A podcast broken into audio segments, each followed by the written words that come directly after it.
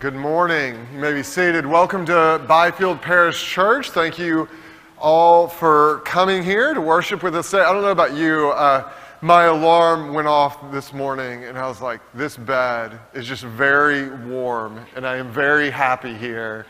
And honestly, I just wanted to stay there. And I actually, I actually have to come here. You guys don't actually have to come here. No one would fire you if you just didn't show up and chose to stay in bed. So thank you uh, for making that effort to worship here with us today and get out of your nice warm beds. Uh, today is Sanctity of Human Life Sunday, as Joe highlighted. Each year, we take a Sunday as a church to recognize the ongoing tragedy that's playing out in our country. In 2018, the most recent year for which I could locate figures, there were 619,591 induced abortions in the United States. That's according to the CDC. 2018 numbers for the Guttmacher Institute, which promotes abortion in public policy, were not yet available. In most years, those numbers are around 200,000 higher than what the CDC reports.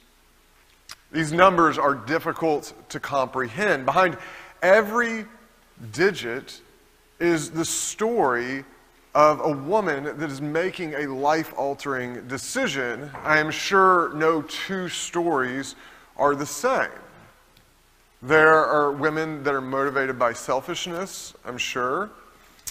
There are also those who are motivated by despair. Maybe they are impoverished, or maybe the father of the child walked away from his responsibility. In many cases, a host of factors affect the final decision. I suspect that there are times when churches such as this contribute to that decision by encouraging, by creating a sense of shame in women that hold on to unplanned pregnancy. In a room this size, there is likely a woman who chose to have an abortion or a man that encouraged a girlfriend or a wife to do so. If that describes you, know that if you have sought forgiveness through Jesus Christ, then you have been forgiven. Abortion is one of the many things going on in the United States at present that, constri- that contributes to the strong feeling we live in a time of increasing darkness. You could also point to the division in our country, the crime rate, or many other trends in society. Christians in the United States exhibit a lot of pessimism about the present. Much of it is understandable. Today's passage from the book of Exodus tells the story of another time of great darkness. Babies are, that are being born are treated as a problem that must be dealt with. The state is involved. It is a time of great oppression. Let's turn to Exodus chapter 1 beginning in verse 8. We will read through verse 22. If you're using the Pew Bible, those verses are on page 42. They will also be projected on the screen behind me. That's Exodus 1, verses 8 through 22. Hear the word of the Lord. Now there arose a new king over Egypt who did not know Joseph. And he said to his people, Behold, the people of Israel are too many and too mighty for us. Come, let us deal shrewdly with them, lest they multiply. And if war breaks out, they join our enemies and fight against us and escape from the land. Therefore, they set taskmasters over them to afflict them with heavy burdens. They built for Pharaoh store cities, Pithom and Ramses. But the more they were oppressed, the more they multiplied and the more they spread abroad.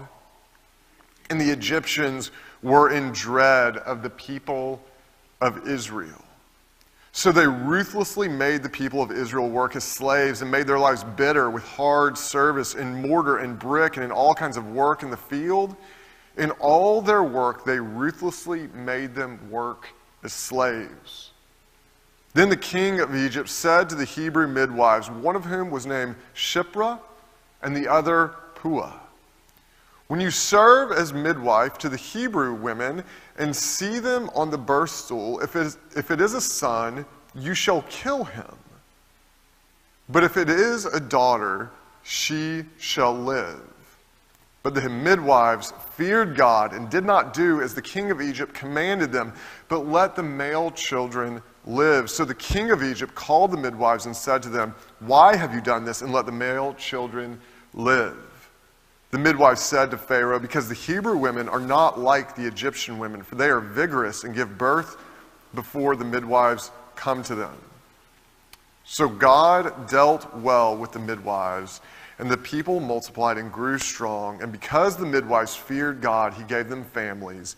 Then Pharaoh commanded all his people Every son that is born to the Hebrews, you shall cast into the Nile, but you shall let every daughter live. Amen. The grass withers and the flowers fade, but the word of the Lord remains forever. That's a dark, dark passage. It is not unusual for followers of God to have to figure out how to live their faith in times of darkness. It is actually the norm more than the exception. The powers of this world regularly stand in opposition to God. When it gets dark, it is tempting to believe that God, the giver of life, has vacated the scene. This is not the case. God is present on the darkest days. Whatever the situation is in the world, we, we have to move forward with faith in God. When we do so, the world changes. A small amount of faith can have a huge impact in the world. God works through our faith. The darkest days are overcome through faith in God, the giver of light. The situation described in these verses is incredibly dark. The people of Israel exist in Egypt. What had initially been a good situation for them when Joseph was around has devolved over the years into a state of misery. Benjamin Franklin famously said that guests, like fish, begin to smell after three days.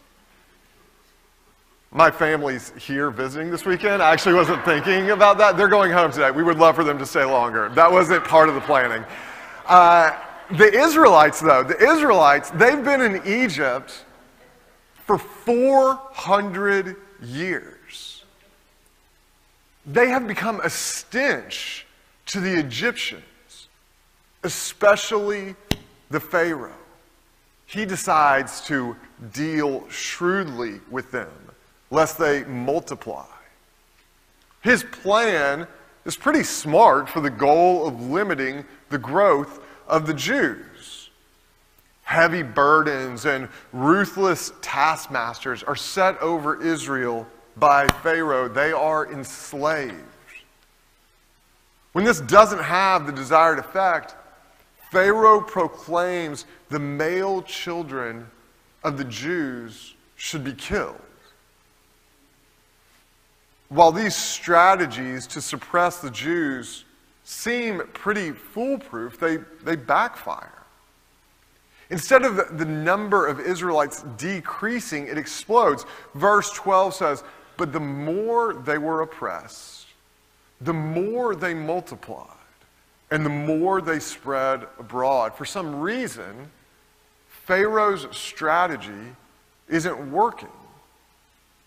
In this growth, the reader is supposed to see God's invisible hand at work. We talked about this last week. God had made a promise to Abraham. He is keeping it even in these dreadful circumstances.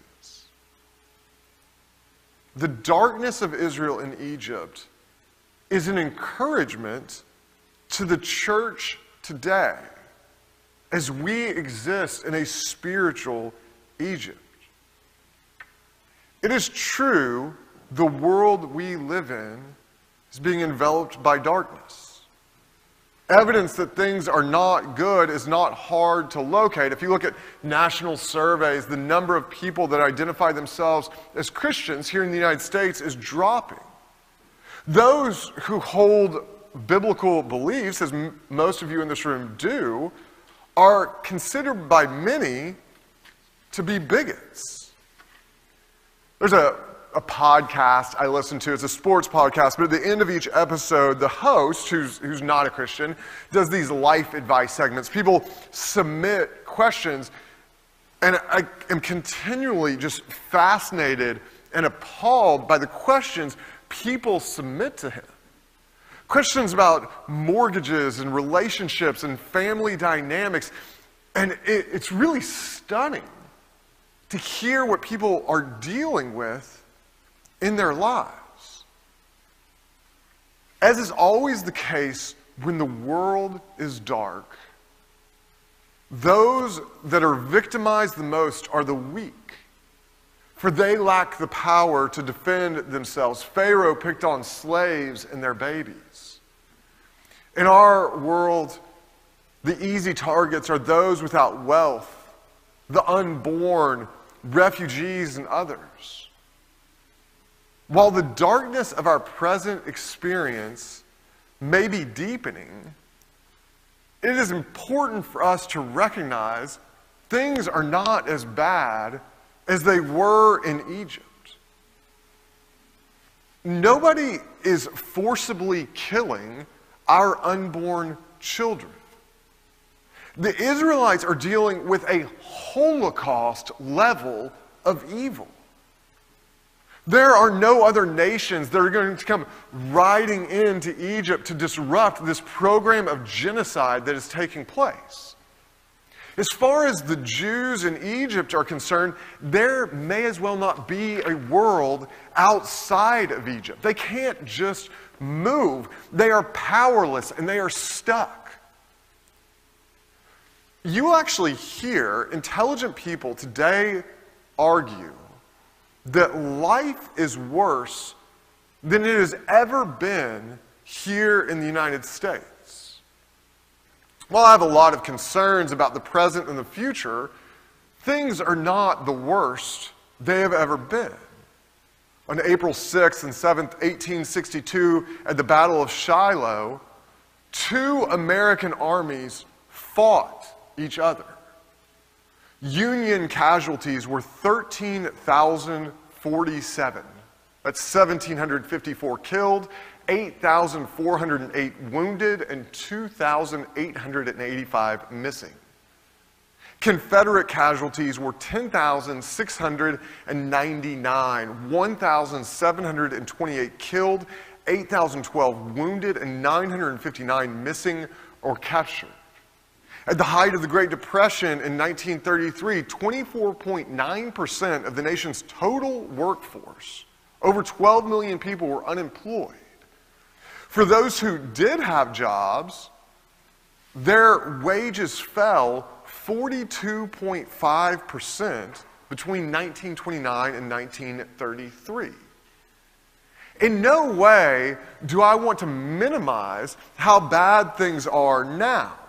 In 2022, we have plenty of reasons for concern. The point is, we need to have some perspective. We should question the motives of anyone who makes the argument that things are the worst they have ever been. Often, their chicken little assessments are actually just a ploy to gain power for themselves. Instead of reversing the darkness, they are perpetuating it. The thing is, even if the world gets as dark as it was for the Jews in Egypt, this will not have the outcome that many in the world would expect. You have probably heard it said that the blood of martyrs is the seed of the church. This is because at times when the church has entered periods of darkness, it has often come out the other side thriving. North Korea is the country in the world today where Christians are most persecuted. It is estimated that there is between 80 and 100,000 Christians in North Korean internment camps. That's all they did. While numbers are impossible to come by, according to defectors, the church in North Korea is growing.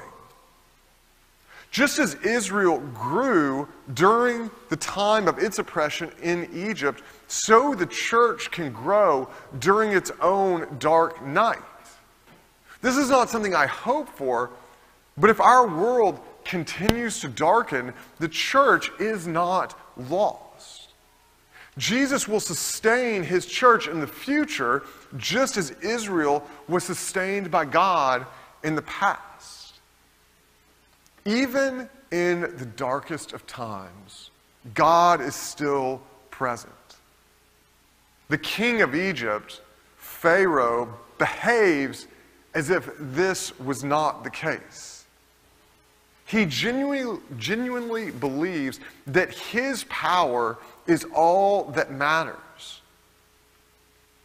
At this point, he doesn't defy God so much as he just disregards him. His words reflect a clear sense of how the world works.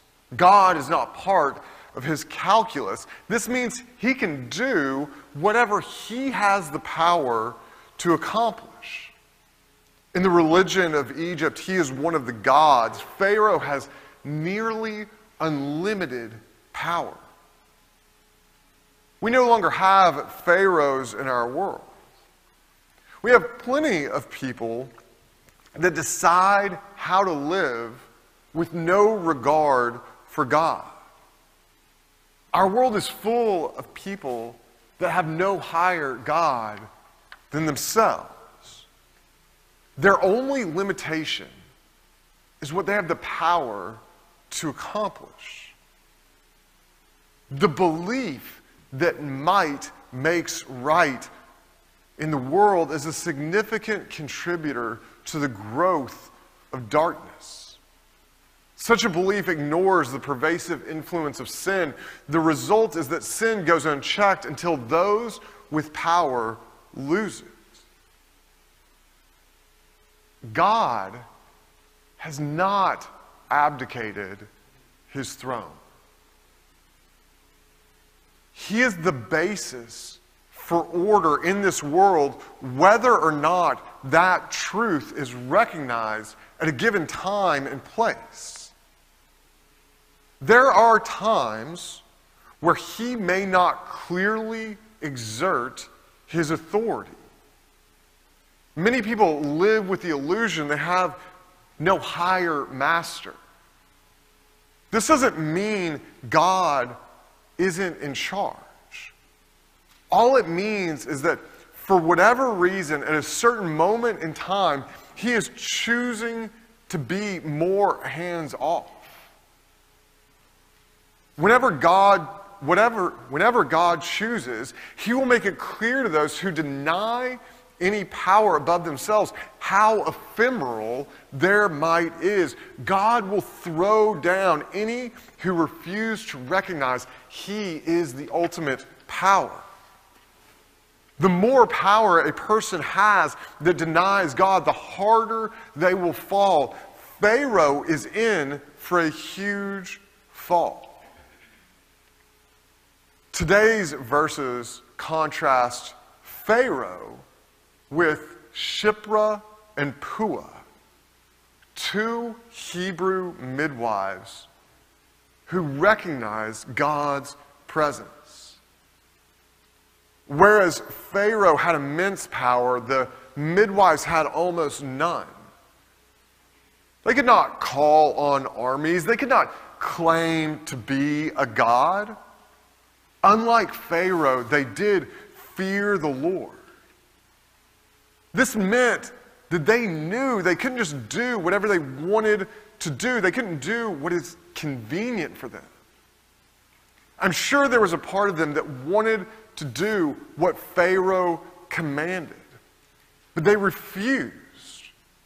Their fear of the Lord was greater than their fear of Pharaoh. Again, this doesn't mean that they didn't fear Pharaoh. By refusing to do what they were told, they were putting their lives at risk. The Pharaoh that was telling them to kill babies would have no reservations about knocking off a couple of lying midwives that refused to follow orders. The extraordinary faith of these women in the midst of darkness is on par with the faith exhibited in any story in the Bible. Little evidence exists in their experience that God is more powerful than Pharaoh. Their actions show their faith that God is still in control despite the shadow of darkness they live in. And this, this is the beautiful thing about this story. God begins the process of taking down the evil Pharaoh in all his power through the simple faith of Shiphrah and Puah, two powerless women. We want God to show up in big, miraculous ways. Sometimes He does that. Throughout the book of Exodus, we will see God make his presence obvious again and again. He will unleash plagues on Egypt. He will meet with Moses on the mountain in a cloud of glory. In our own periods of darkness, we hope that God will show up miraculously. God physically manifesting himself, that'd be, that'd be amazing. Maybe some national event that could only be divinely explained would, would push back the darkness. We must recognize that God showing up miraculously is more the exception than the norm. The whole book of Exodus covers a time span of slightly over 100 years. For the first 80 of those years, God didn't act in ways that any observer at the time would have noticed. The first chapters record Moses' birth and early life, but God doesn't really start to show up miraculously until appearing before Moses when he was about 80 years old. There were whole decades and centuries where God's presence was not obvious.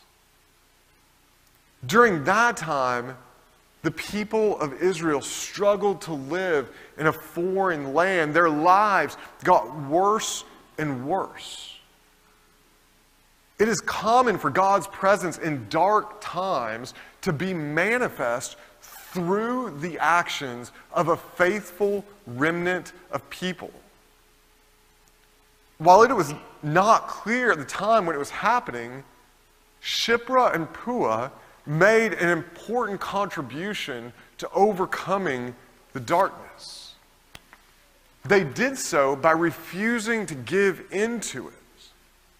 Through their brave refusal to do what Pharaoh commanded, Jewish boys were born.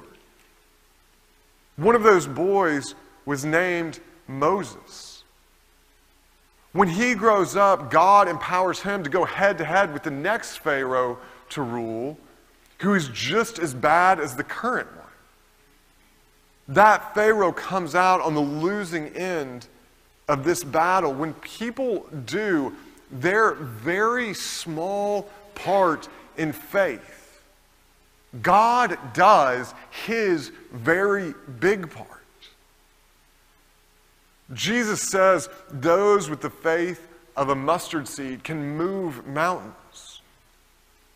This story illustrates what the faith of a mustard seed looks like in action. In one respect, refusing to participate in the murder of babies is not a high bar. At the same time, the little bit of faith that was required of these midwives felt really significant to them. They were putting their lives on the line. We exist in a time where the darkness seems to be encroaching. If we want to push back on the darkness, we must act in faith. This may mean doing something that feels scary for us. It may mean speaking up in class, reaching out to a neighbor, or going against the powers that be. God works in big ways through small amounts of faith. Faith is not a denial of how bad things are. It is an acknowledgement that however bad things are, God is bigger. Pharaoh thought there was no power greater than him. He thought he could do whatever he wanted. There was plenty of evidence for this position. People treated him like a god. He may, he may have even actually believed the lie that he was one. Pharaoh was certainly very powerful. Compared to God, he was nothing. God could crush him anytime he chose to. And God chose to work, as he so often does, through the faith of people that lack worldly power. Sometimes it almost seems like God takes satisfaction in increasing the degree of difficulty. More than that, He wants us to be a part of what He is doing in the world. Shiphrah and Puah, the Hebrew midwives, had a small amount of faith. God used their small amount of faith to roll back darkness. He would like to work through the church at present in the same way. For us to be a part of what God is doing to overcome the darkness, we need only exhibit the faith of a mustard seed. Let's pray.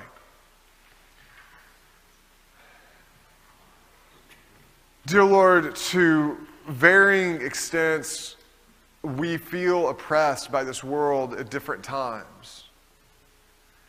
For some, it may be a situation at work or a family situation or a financial situation, Lord, or um, things going on at a national level, things going on at a state level, there's a lot of variety of reasons for angst, Lord.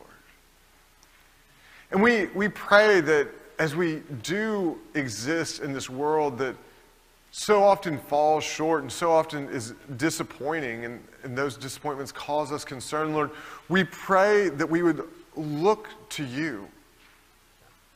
That we would recognize that through Jesus Christ, this world has been overcome. And that we would move forward in our faith in whatever small ways you have called us to be faithful. I ask all these things in the name of Jesus Christ. Amen.